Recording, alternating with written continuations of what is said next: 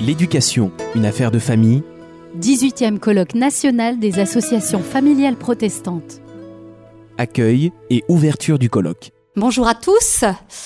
Je veux saluer particulièrement Monsieur le vice-président de l'UNAF, euh, Madame la présidente de l'UDAF 69, Monsieur euh, le coordinateur du CNEF euh, départemental, le président de la Fédération des AFP du 69, et vous saluez tous, présidents, responsables d'associations familiales protestantes, venus nombreux pour ce colloque qui a pour thème l'éducation, une affaire de famille. Et c'est pour nous vraiment un, grand honneur que de vous accueillir et de pouvoir travailler sur ces euh, deux jours et demi sur un thème aussi important qui nous mobilise au quotidien sur le terrain et qui euh, nous interpelle par le biais des familles qui nous sollicitent. L'éducation, pour qui, par qui, et dans un contexte où les choses ont tellement évolué et bougé que beaucoup de parents euh, s'y perdent, s'inquiètent et ont envie certainement de nouveau de s'impliquer, mais pour cela ont besoin d'être soutenus. Donc on va essayer de réfléchir tous ensemble sur ce thème, mais peut-être plus encore, le but d'un tel temps, c'est qu'on puisse faire du lien entre nous. Chacun un peu la tête dans le guidon, travaille euh, au sein de son AFP, essaye de tisser du lien avec son UDAF, et au fond, on se connaît et on a besoin non seulement de se connaître, mais aussi de s'interroger. On a besoin d'échanger sur nos pratiques, nos expériences, nos pourquoi et nos comment. Et donc ce temps se veut vraiment un temps convivial qui va vraiment favoriser les liens entre nous. Alors on a choisi aussi euh, d'ouvrir ce colloque avec un temps un peu particulier, ce, ce, moment un peu inaugural, en permettant aussi à nos partenaires de s'exprimer. Donc euh, on va ne pas vous retenir trop trop longtemps, mais essayer de donner du sens à ce temps pour qu'aussi vous puissiez identifier les uns et les autres. Et puis ensuite, on aura un moment autour d'un buffet dînatoire pour que commence, j'allais dire, ce travail indispensable, celui de la relation, celui des liens, puisque si nous travaillons avec et pour les familles, nous devons aussi essayer euh, de faire que nos rencontres déclenchent une atmosphère familiale et que chacun puisse s'y sentir bien. Vous avez laissé euh, pour beaucoup vos familles, vous êtes des engagés, bénévoles, vous avez dû prendre une journée de RTT et hum, c'est important pour nous aussi de, souligner euh, l'importance de votre engagement, mais aussi la reconnaissance mutuelle de ce temps passé pour les familles, avec les familles, de ces moments que vous dégagez pour qu'on puisse aller plus loin, qu'on puisse faire un travail de qualité, pour que notre foi, notre espérance se traduisent euh, sur le terrain avec des actes qui soient euh, empreints de, de, tout ce qui nous motive, de notre espérance et de notre foi. Alors moi, j'irai pas plus loin pour ce soir.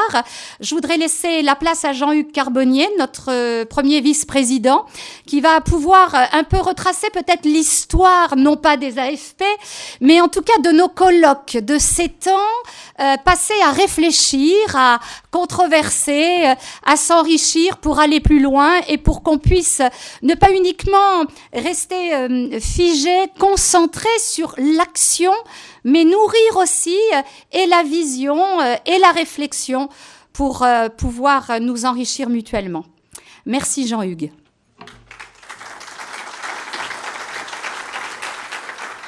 Permettez-moi, mesdames et messieurs, chers amis, permettez-moi quelques mots bref euh, d'introduction à euh, ce colloque. Je ne vais pas refaire l'histoire des associations familiales protestantes puisque elle a été très bien faite par notre ami Samuel Charles et je vous convie à vous y reporter. Vous avez tous les éléments. D'une phrase, quand même, pour dire que ces associations sont nées en 1875. 1875 c'est une vénérable institution, même si elle est encore très jeune, mais euh, elle s'était un peu assoupie. Et donc, il a fallu les réveiller. Et qui a été l'artisan du réveil euh, C'est notre ancien président, Pierre-Patrick Kaltenbach. Donc ceux qui ont pu connaître Pierre Patrick savent combien il avait une forte personnalité, combien il était attaché à des croyances euh, fermes, tenaces, qu'il euh, répétait inlassablement, combien son cœur était grand et généreux, et surtout, ce que nous ne nous rendions pas vraiment compte, son travail quotidien inlassable, car pendant près de quatre décennies, il a travaillé quotidiennement. Alors, c'était des coups de téléphone euh, vigoureux pour certains.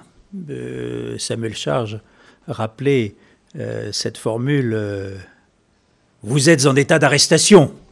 Dès qu'il avait trouvé son homme, sa femme, pour faire telle ou telle tâche, aussitôt il l'embauchait. Mais surtout, il avait eu la préscience d'organiser des colloques.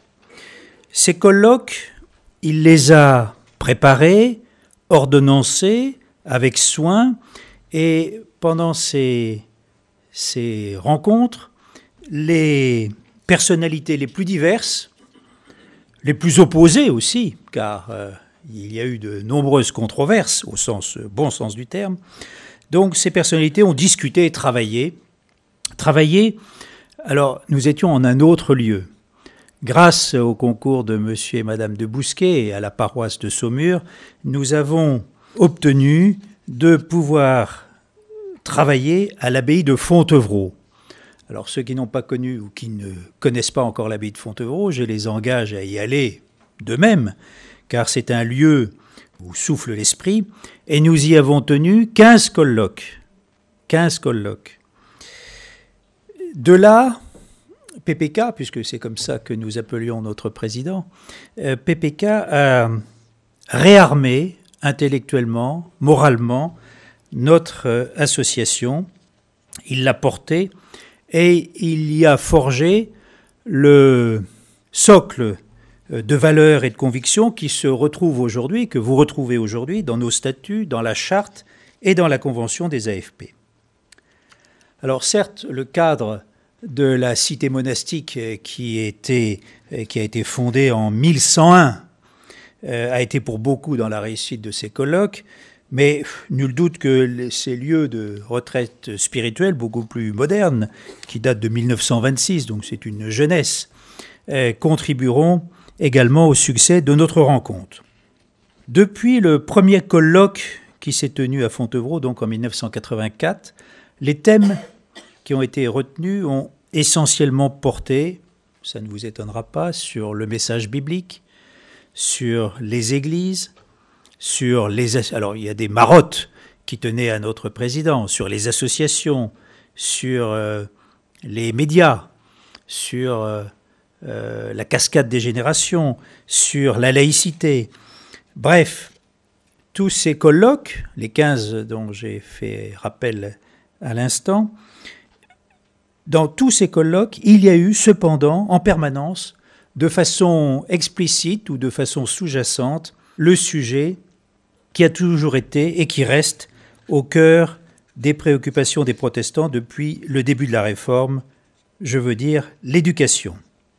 Le dernier colloque qui a été souhaité par PPK mais qui s'est tenu après sa mort en 2014 a porté, et c'est un point caractéristique, sur transmission et éducation. C'était le Tu diras à ton fils du Deutéronome, qui était le verset qu'il avait choisi pour euh, lui-même. Alors il y fut beaucoup question d'enseignement, un peu moins d'éducation, si j'en crois mes souvenirs. Mais cela n'est pas surprenant de la part de notre Assemblée, d'une part en raison de notre histoire protestante propre, j'y reviendrai, d'autre part en raison de vocables presque semblables. Éducation, enseignement, instruction. En effet, beaucoup s'imagine que les mots instruction et éducation sont synonymes, si bien que d'aucuns n'hésitent pas à employer l'un pour l'autre. Et pourtant, il existe une différence de sens, une différence plus qu'une nuance. L'instruction ou l'enseignement est avant tout la transmission de connaissances intellectuelles. L'éducation, est le fait de conduire une personne à l'accomplissement de ses qualités propres. Ne fait-on pas le constat depuis assez longtemps que la première, l'instruction je veux dire, est privilégiée au détriment de la seconde, alors même que l'éducation, c'est-à-dire la formation de l'esprit et du caractère, est à nos yeux ce qu'il y a de plus important. La réforme, qui est venue euh, remettre sur le chandelier la lumière étouffée sous le boisseau, ne pouvait pas s'accommoder de la situation d'alors, qui était la négation même de son existence. C'est pourquoi les réformateurs se sont appliqués à y apporter rapidement remède en instruisant, j'insiste, instruisant solidement le peuple pour le rendre à la conscience de lui-même. Michelet écrivait L'école, c'est le premier mot de la réforme, le plus grand, l'élément indispensable de tout progrès et de toute prospérité. Aussi, une place importante avait-elle été réservée, a-t-elle été réservée aux apprentissages de la lecture et de l'écriture, outil nécessaire à une instruction permettant quoi? La lecture de la Bible. Selon Jaurès, qui finalement est plus fin que Michelet, c'est la réforme qui s'est passionnée, je cite, pour l'instruction du peuple. Elle a voulu que tout homme sût lire, et quel livre Celui où elle-même puisait la vie, les réformateurs avaient donc bien compris qu'au-delà de l'enseignement, il existait une obligation éducative qui ne pouvait reposer que sur la famille. Luther, Mélenchon, certains disent Mélenchon, moi je dis je suis à l'ancienne mode, Mélenchon, Zwingli, Calvin, Farel ont insisté sur l'importance capitale que revêt l'éducation par la famille pour l'avenir de l'Église et pour la société tout entière. C'est en effet, pour les réformateurs, de la responsabilité des parents de faire de leurs enfants des chrétiens instruits.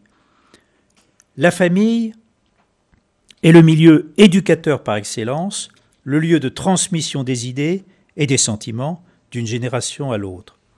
Ce n'est pas parce que les lois de la division du travail ont poussé les parents à s'en remettre à d'autres pour une partie de la tâche qui consiste à instruire un enfant, faute de temps, faute de patience, voire faute de savoir, qu'ils doivent pour autant abandonner à autrui le domaine où nul ne pourra les remplacer, celui de l'éducation.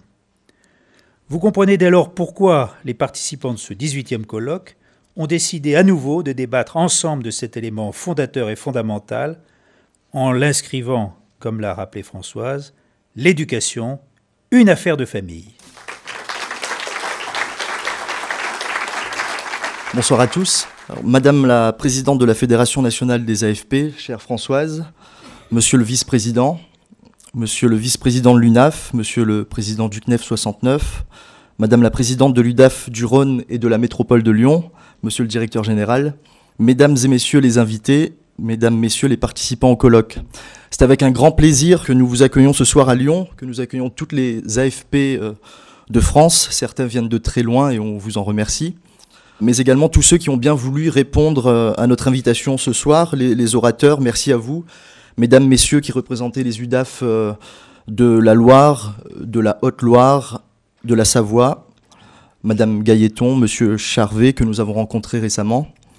C'est un honneur particulier pour ma part, en tant que président de la Fédération départementale des AFP du Rhône et de la métropole de Lyon, que de prendre la parole ce soir. Alors cela fait quelques années, et on vient de l'évoquer euh, avec euh, vos propos, monsieur le vice-président, euh, cela fait quelques années que les rassemblements des AFP en France ne s'étaient pas organisés euh, selon, euh, selon cette forme. Et nous sommes sensibles, Madame Caron, à l'attention que vous portez non seulement à notre territoire, mais également à ce qui s'y joue en matière d'action et de projets à destination des familles. Je dois d'abord vous parler de ce que représente la présence évangélique et protestante au sein de notre département. Vous l'imaginez, ce territoire réunit des mouvements, des assemblées, des églises diverses, aux sensibilités variées, ne doutez pas du fait que les AFP participent à faire vivre à la fois dans l'unité, mais également avec nos diversités, un nombre considérable d'actions au service des familles et de nos enfants.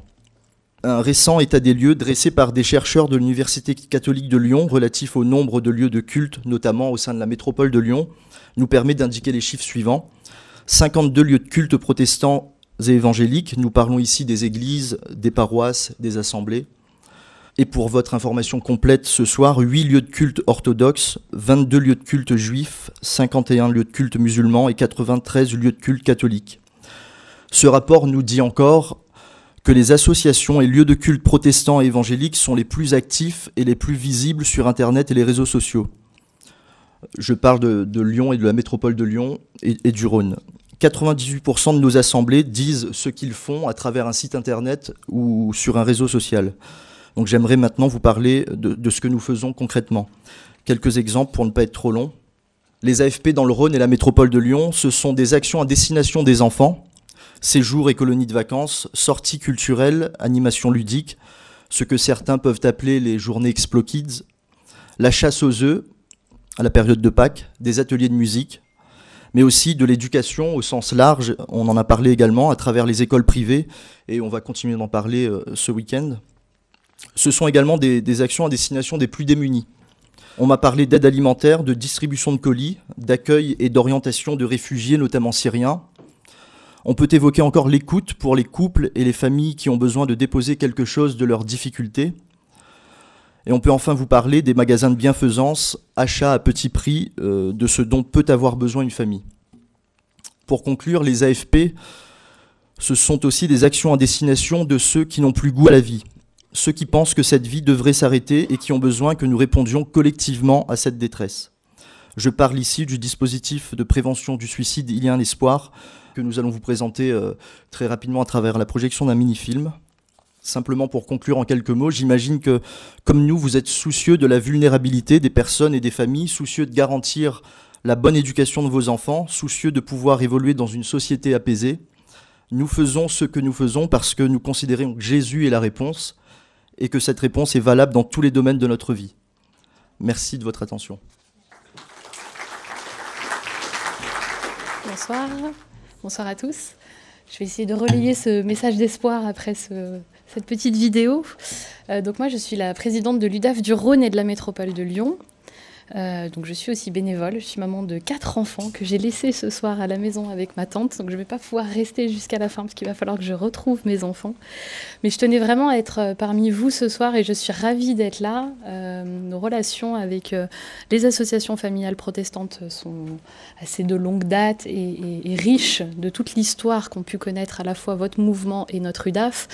Mais chez nous, dans le Rhône, je crois qu'on a eu un, vrai renouvellement en 2017 qui se poursuit en 2018 et je suis vraiment ravie des, relations qu'on peut entretenir aujourd'hui avec la nouvelle fédération et je suis sûre qu'on va pouvoir mener plein de projets ensemble. Je vais vous présenter euh, très brièvement ce qu'est l'UDAF. Je pense que beaucoup d'entre vous connaissent. Euh, donc la mission des UDAF, c'est de représenter l'ensemble des familles dans toute leur diversité et de relayer toutes les problématiques familiales. Sur notre territoire, c'est plus de 13 000 familles adhérentes dans le Rhône, donc sur le territoire du Rhône et de la métropole de Lyon. Euh, j'ai la chance d'animer un réseau d'associations avec une vraie richesse puisque c'est 97 associations familiales au sein de notre département, 25 mouvements familiaux, 13 membres associés, comme notre directeur général aime à le dire, les UDAF sont sur deux jambes puisqu'on a tout le tissu associatif, mais on a aussi tous les professionnels réunis dans les services des UDAF qui mènent des actions pour les familles également. Donc au sein de notre UDAF, nous avons euh, environ 130 salariés répartis sur trois antennes. Euh, donc qui couvre bien l'ensemble des territoires, à la fois euh, sur Lyon même, donc secteur ville, sur Lima pour un secteur un peu plus rural, et sur Vaux-en-Velin, donc en plein territoire politique de la ville. Tous nos salariés œuvrent dans, dans, différents secteurs pour rendre service aux familles. On a un gros service de protection de l'enfance, un service de protection juridique des majeurs, un service de médiation familiale, nous avons des actions un peu plus euh, modestes, un service d'accompagnement euh, éducatif budgétaire, un service d'administrateur ad hoc, de la procédure de rétablissement euh, personnel, une grande richesse d'actions qui...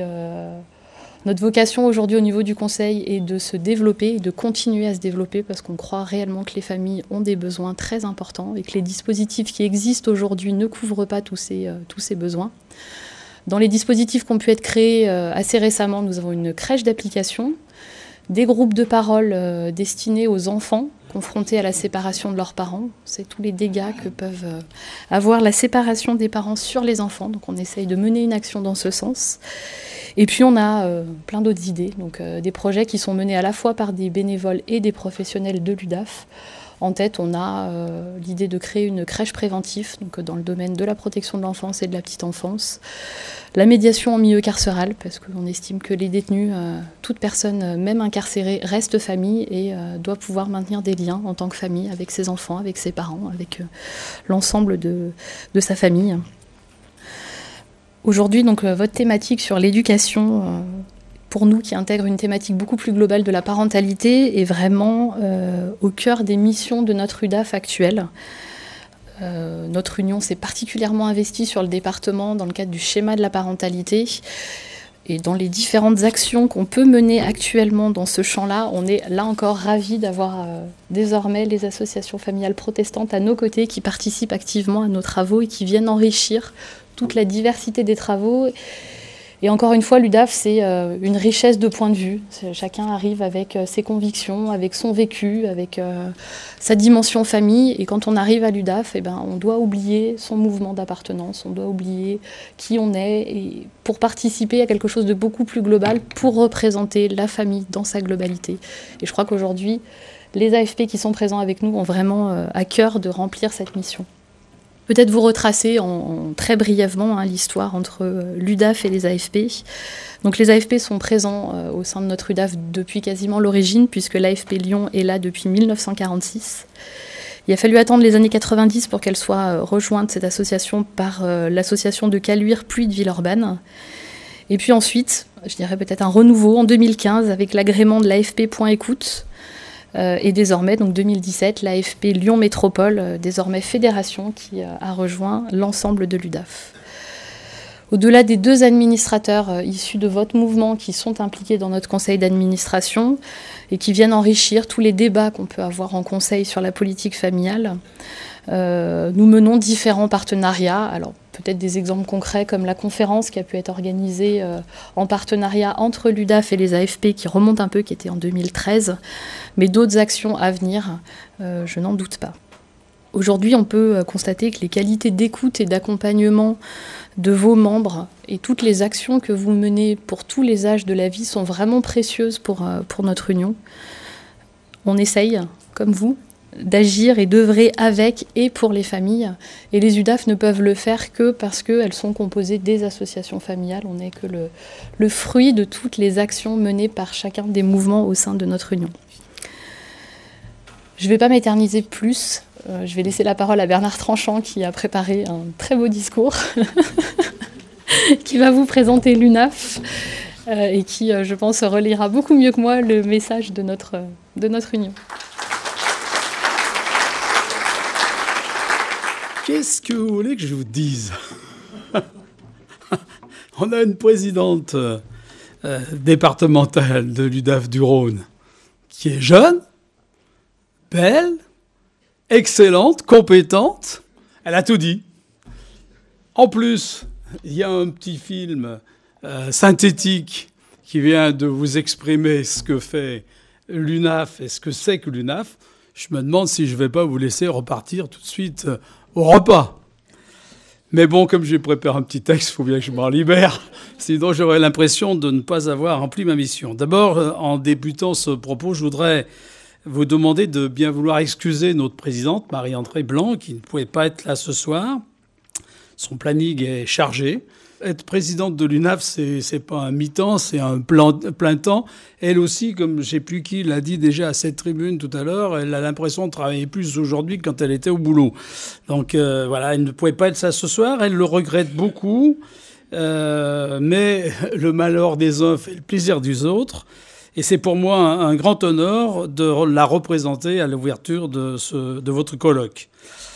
C'est également un véritable plaisir tant le sujet qui vous rassemble aujourd'hui est un sujet qui fait écho, qui me tient à cœur, parce que pendant toute ma carrière professionnelle, je l'ai dit, moi je suis pas jeune euh, comme euh, notre ami Morgan, euh, pendant toute ma carrière, j'ai œuvré dans l'éducation, dans l'éducation et l'insertion professionnelle des jeunes. Je travaillais dans les maisons familiales rurales, qui font même partie d'ailleurs de, ce sont des associations familiales qui, euh, dans leurs principes, dans leur statut, ont, mis justement euh, d'entrée les parents acteurs de l'éducation. Donc on est complètement en face avec le thème de votre colloque de ces deux jours-là, puisque euh, dans les années 1937, quand les maisons familiales se sont créées, c'était en fait des agriculteurs de Lot-et-Garonne qui, constatant que quand leurs enfants allaient au lycée agricole du coin, ils quittaient l'agriculture, ils quittaient le milieu rural, et du même coup, ne restaient à l'agriculture que des gens pas formés.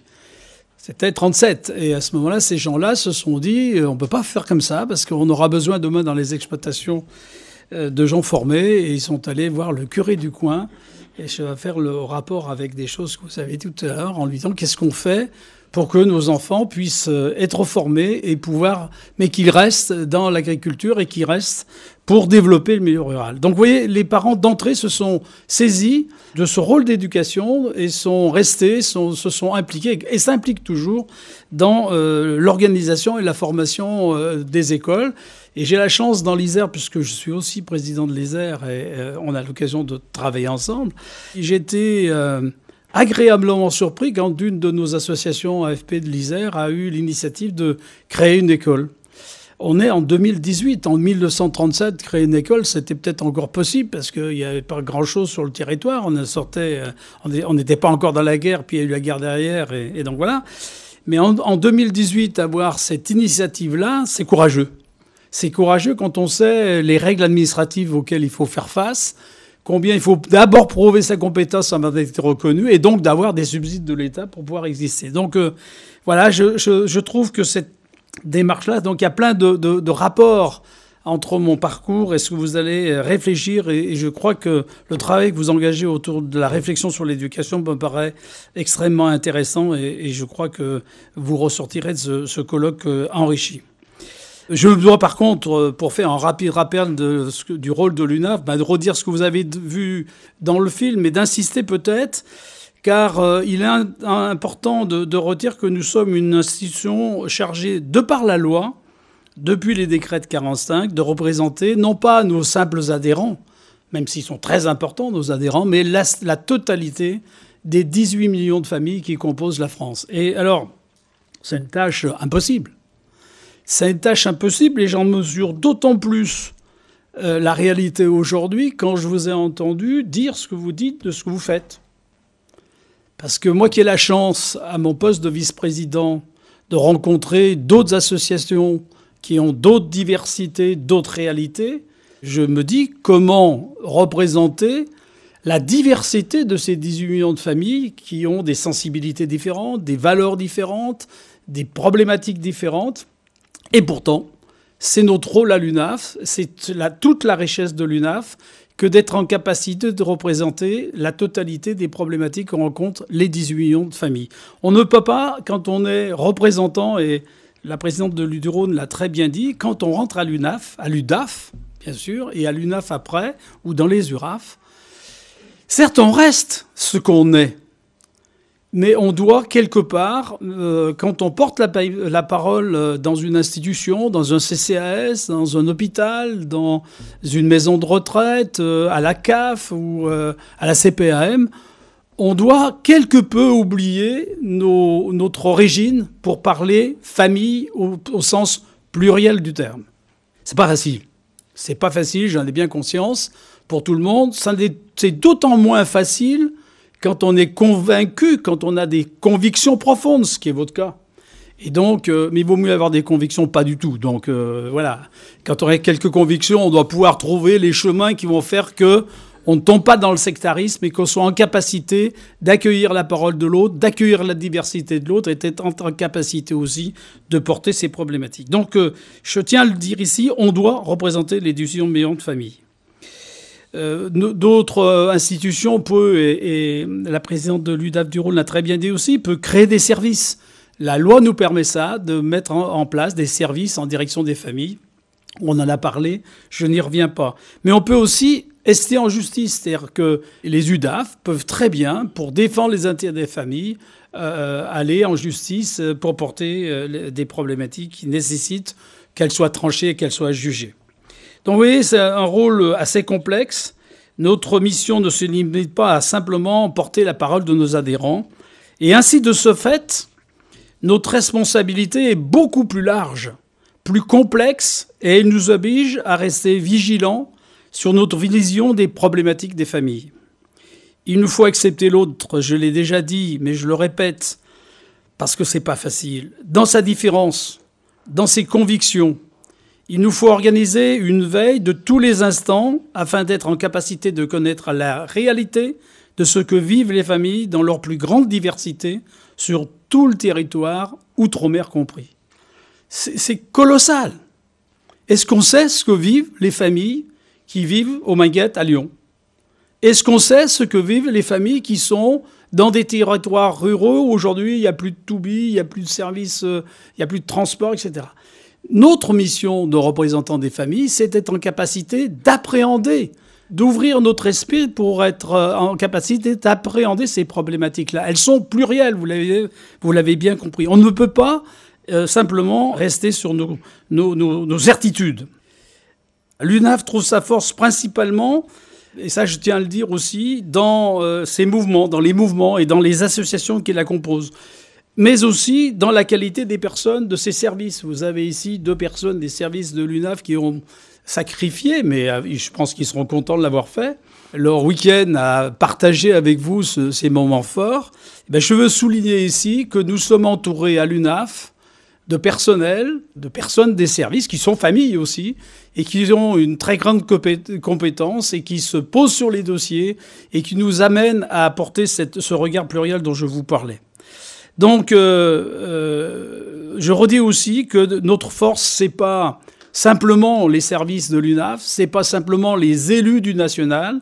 Notre force et notre crédibilité plus tard, c'est la dynamique et la force des associations de base et des mouvements à la base. Si nous ne sommes pas en capacité, vous savez que depuis un certain nombre d'années, nous baissons en effectif. Et qu'est-ce que disent les pouvoirs publics? Ben vous, Ils disent pas vous représentez, parce que les gens de 45, ils sont plus là, pour le dire. Donc ils disent pas vous représentez les 18 millions de familles, ils disent vous pesez combien en termes d'adhérents? Et ce poids d'adhérents euh, génère le regard qui pose sur nous et donc sur notre capacité à porter la parole des familles, à être crédible dans les problématiques qu'on pose. Donc on a un, vrai problème de hum, dynamique associative pour convaincre nos associations à se développer, à faire association, à retrouver euh, une dynamique de ce côté-là. C'est donc l'implication de tous qui fait et qui fera plus tard la force de l'UNAF. On est fragile tous les jours. On est fragile tous les jours parce que c'est jamais acquis. Parce qu'on est dans une société qui aujourd'hui est une société de consommation. Parce qu'on consomme du service. On l'a dit tout à l'heure, euh, les UDAF mettent en place des services, mais les gens viennent chercher un service ne sont pas forcément vraiment adhérents, ils sont consommateurs de ce service. Donc vous voyez comment faire passer nos adhérents du stade de consommateur au stade de militant, à celui qui va être capable de prendre bien sûr pour lui, mais de redonner aux autres. Ce n'est pas tout à fait évident. Euh, donc nous euh, ne serions pas en capacité d'irriguer les territoires et les institutions pour porter l'appareil de famille si nous n'avons pas cette force des associations. Notre présence dans les conseils d'administration des, CCAS, des hôpitaux, des crèches, dans les offices HLM et toutes les organisations liées au logement, au transport, à l'école en général, et particulièrement sur les problèmes, euh, les problématiques d'éducation que vous allez traiter, est appréciée, mais elle exige à ce que nos représentants soient compétents. Pour moi, qui suis président de l'ISER, et votre collègue euh, qui est dans mon conseil d'administration le sait, je le répète en permanence, mon interrogation, mon angoisse permanente, c'est de dire qu'est-ce qu'ils racontent mes représentants? Qu'est-ce qu'ils disent ceux que nous avons désignés en conseil d'administration, à la CAF, à la CPAM, euh, au CCAS de tel quoi Qu'est-ce qu'ils racontent? Leurs petits problèmes quotidiens, là, de leur propre famille Ou s'ils ont pris la dimension globale et générale des problèmes? Donc, nous avons besoin, et c'est un rôle que joue l'UNAF, d'organiser par la formation le maintien en compétence de nos représentants. Mais c'est l'UNAF le fait, les UDAF le font, les URAF le font. Je crois que les URAF qui, par la région, ont une compétence euh, régionale autour de la formation, ont un rôle colossal à avoir autour de la formation de nos représentants pour les mettre en compétence, les maintenir en compétence et surtout les amener à passer de l'individuel au collectif. On ne peut pas être représentant et parler de soi, de sa fille, de son père, de sa mère, etc. Quand on est représentant, il faut dépasser même si c'est très important. On s'assoit bien sur un vécu, mais il faut dépasser l'approche individuelle des, choses pour être capable de, passer à un problème collectif. Donc nous tenons à ce que nos représentants acquièrent une vision globale des politiques familiales. Votre colloque en est l'illustration parfaite. Vous repartirez demain plus riche, plus en interrogation. Vous savez, moi, je me méfie toujours quand on nous dit l'UNAF, vous faites rien, vous n'avez pas pris de position sur telle chose, telle chose, telle chose. Je ne cite pas un sujet parce que vous allez me partir après. Vous n'avez pas pris position. Mais ça veut dire quoi prendre position? Je crois que notre rôle à l'UNAF, mais aussi dans les UDAF, dans les URAF et dans les associations, il est plus de s'exprimer en questionnement qu'en certitude. Qu'est-ce que vous voulez dire aujourd'hui sur euh, certaines problématiques que, nous posent les, problèmes d'évolution sociétale? On ne sait pas trop. Par contre, être en capacité d'identifier les problèmes que ça pose, les problèmes que ça va poser demain, me paraît être de notre responsabilité. Et donc nous avons votre colloque qui va vous permettre d'accéder à une certaine dimension, une certaine vision de l'éducation, même si elle est teintée de vos sensibilités, elle va vous permettre de prendre de la hauteur pour euh, éventuellement être plus en capacité de poser des questions aux élus que vous allez rencontrer, plutôt que d'affirmer des certitudes qui, obligatoirement, euh, généreraient de la controverse en face. Donc voilà, être en capacité de poser des questions. Ça ne veut pas dire qu'on n'a pas des convictions. Ne faites pas dire ce que je n'ai pas dit. Donc vous l'avez compris, notre mission reste un véritable défi à relever tous les jours. On n'a jamais fini. C'est pour ça que quand on est à la retraite, on s'occupe pas mal, mais même avant. Et nous ne, pouvons réussir que grâce à la dynamique des associations, je l'ai déjà dit. Ce qui fait notre richesse et notre crédibilité auprès des pouvoirs publics, ce sont notre capacité à réfléchir ensemble, à agir pour le bien commun et à appréhender la complexité de l'organisation de la société pour produire, dans le respect des uns et des autres, des prises de position qui viennent alimenter les bains et surtout pour produire des questions qui obligent ceux qui ont reçu du peuple le soin de produire des lois eh bien, de se poser les bonnes questions. Et donc on a un rôle important d'information de nos élus. On ne peut pas dire nos députés euh, ont fait ci, ont fait là. Qu'est-ce que nous avons fait, nous, pour les alerter sur les questions que ça pose? Ils posent un problème de loi, ils proposent un problème de loi. Qu'est-ce qu'on leur a dit par rapport au questionnement que ce projet de loi euh, peut euh, apporter? Notre société évolue vite, très vite. Elle a besoin de lieux comme les nôtres, où le respect et l'écoute font loi, et où nous sommes capables d'avancer des propositions qui vivent à favoriser le mieux-être de tous. Pour conclure, je voudrais pointer votre dynamisme et vous féliciter pour la vitalité de vos associations, dont nous mesurons partout sur le territoire la montée en puissance par l'évolution du nombre d'adhérents et d'associations membres. Mais plus encore, nous apprécions votre engagement dans nos conseils d'administration et à l'UNAF, où nous apprécions la participation de Sandra Blanziac. Elle est là avec nous et on apprécie beaucoup Sandra, son recul, son écoute, et puis ses interventions pertinentes quand elle euh, décide de dire non, là, ça suffit, j'ai des choses à dire. Voilà. On a besoin de ces gens à conviction et nous l'apprécions beaucoup. Mais nous, apprécions aussi la présidence de certains euh, d'entre vous dans les UDAF. Rachel Carlier dans le 95 et François Guillaume dans le 21, mais également dans le champ de la représentation avec Françoise au HCF, sans compter les nombreux administrateurs de CAF et de CPA même, par exemple, mais il y en a plein d'autres. Et globalement, dans toutes les instances euh, que j'ai citées tout à l'heure. Qu'ils soient ici tous euh, remerciés pour leur engagement et leur disponibilité. Vous participez de cette richesse de diversité dont je viens de faire l'éloge. Nous avons besoin de vous.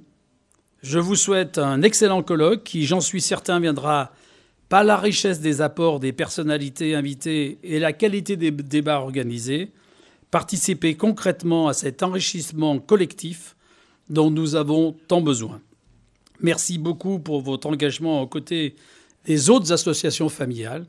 N'oublions pas qu'il y a les autres, avec aussi leur sensibilité et leurs convictions parce que notre pays en a besoin. Merci de votre attention.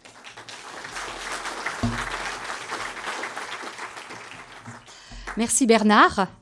J'ai apprécié aussi euh, travaillé au sein du conseil d'administration de l'UNAF et j'ai pu découvrir qu'en effet, en travaillant ensemble, on apprenait aussi à prendre du recul, de la distance, sans renoncer à ce qui nous anime, et que le partage de nos, de nos points de vue différents, de nos regards différents sur ce qui nous entoure, nous amène ensemble à trouver des solutions et à être plus forts, mais plus audible aussi par ceux qui euh, dirigent le pays, par ceux qui ont besoin de nous entendre sur ce que l'on voit sur euh, le terrain au quotidien et, sur aussi les résultats, sur la façon dont on donne la main à une personne, à une famille et la façon dont elle va euh, reprendre euh, courage et se remettre en route.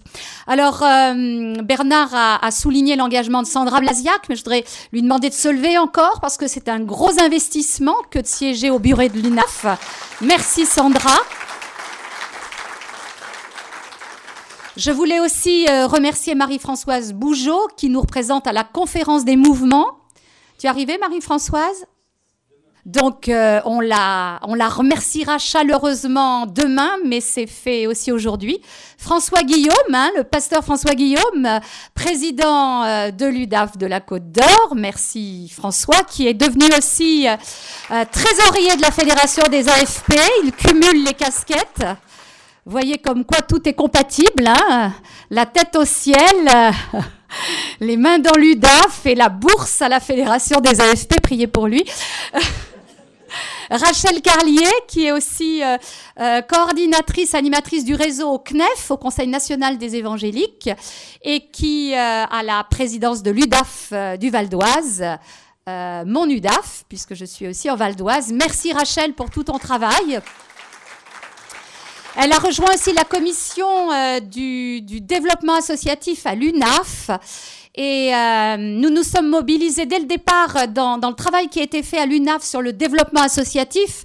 Et pour cause, petit mouvement familial en pleine croissance, nous mesurions que nous avions aussi besoin de soigner euh, euh, notre réseau, euh, pas uniquement croître en nombre, mais nous appliquer à ce que ce que ce qu'est le mouvement familial soit bien compris par les associations protestantes qui nous rejoignaient, avec euh, non seulement bien sûr la conscience de la pertinence d'adhérer à une UDAF, d'avoir un petit tampon, un joli logo, mais bien plus de comprendre qu'il s'agissait de travailler avec et pour les familles.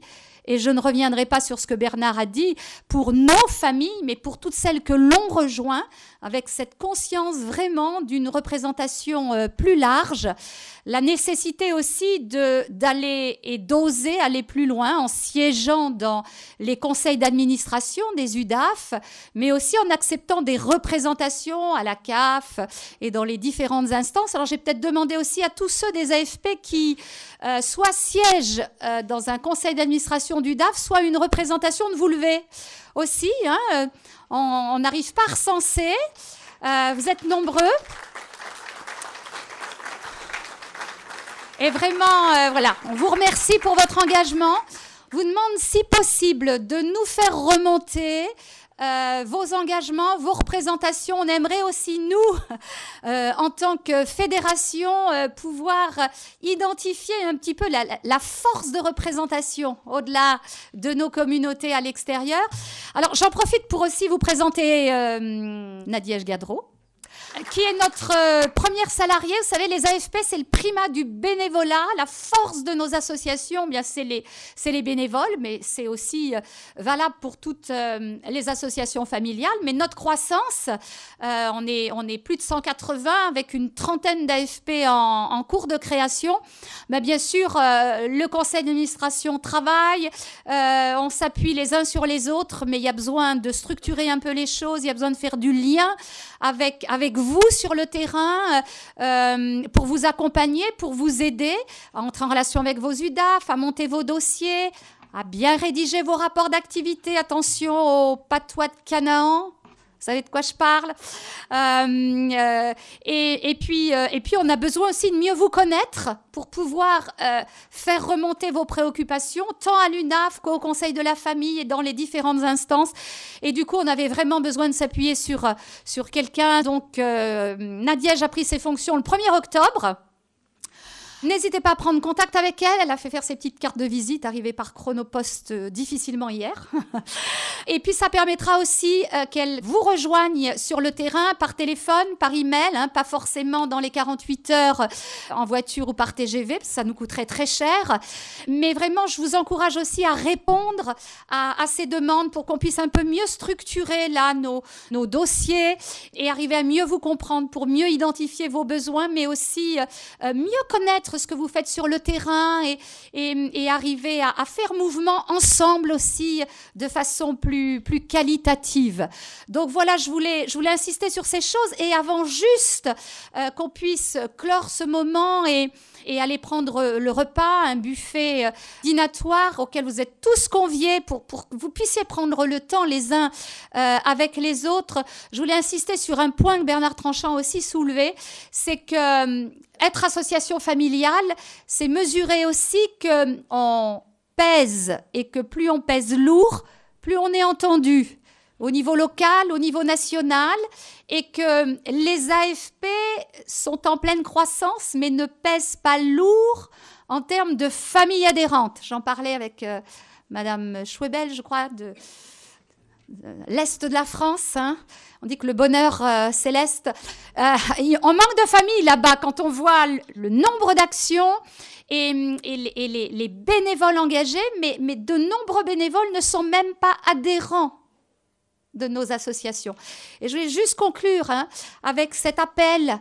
Euh, vraiment, n'oubliez pas de dire à vos familles qu'elles n'adhèrent pas uniquement parce qu'il y a une prestation de service, parce qu'elles mettent le gamin à la colo, euh, parce qu'elles bénéficient d'un temps de partage, euh, d'écoute dans le cadre de l'accompagnement à la parentalité.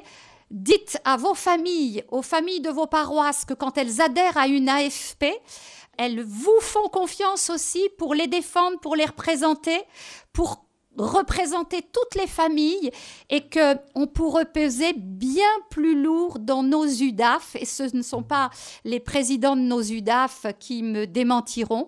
Donc je crois que là il y a un vrai travail à faire aujourd'hui. Euh, 180, 200 AFP mais un nombre de familles euh, déclarées dans les UDAF bien inférieur à la force qui est la nôtre et qui nous permet d'initier autant d'actions et de rejoindre autant de familles. Donc ça, c'est un chantier ouvert, hein, en collaboration aussi avec le, chantier du développement associatif de l'UNAF. Et euh, tous ceux et celles qui sont le, sur le terrain, je vous encourage à réfléchir en, AFP hein, sur euh, le, décalage de, membres déclarés dans votre avec, avec les familles mobilisées avec vous au quotidien et qui porte euh, la vision qui est la vôtre. Voilà, je vais juste euh, conclure en, en, demandant au conseil d'administration quand même des AFP de bien vouloir se lever. Euh, je les citerai pas tous, mais en tout cas nos deux vice-présidents, Jean-Hugues Carbonnier, Alain Devels. Et puis, euh, je ne sais pas si Anne Oberkampf nous a rejoint. Aïcha, qui est notre secrétaire, François, notre trésorier, tous les autres administrateurs. N'hésitez pas à aller les interpeller, les solliciter pour que vous puissiez avoir des réponses à toutes vos questions. Euh, un grand, grand merci à deux personnes quand même qui ont fait un boulot énorme. Euh, C'est Aïcha. Euh, ce colloque n'aurait pas eu lieu sans un investissement euh, énorme en collaboration avec Florence l'interface sur le domaine. Hein, et euh, vraiment, je salue aussi euh, la qualité d'accueil du domaine et, et, et le, le, le, soutien des, des, permanents ici. Et puis à Jonathan Rupi et son équipe hein, qui, sur Lyon, s'est occupé de, de, de toute l'implantation des stands, les enregistrements pour ce colloque. Voilà, sans, sans, sans vraiment l'investissement d'un grand nombre. depuis Paris, on n'aurait pas pu vous accueillir avec, avec autant de convivialité et de sérieux. Donc voilà, le colloque est ouvert maintenant. Je vous souhaite une belle soirée. Puis n'hésitez pas à aller voir nos amis de, de l'UNAF hein, qui ont de la documentation pour vous. C'est l'occasion vraiment de leur poser euh, toutes les questions qui vont vous permettre d'aller plus loin. Merci euh, aussi, euh, on a le, le stand de, de, la Fondation La Cause, on a Essentiel Radio qui couvre l'événement, on a les éditions Farel Exercice avec de nombreux livres sur la famille et plein d'autres stands que vous découvrirez. Merci à tous et bonne soirée.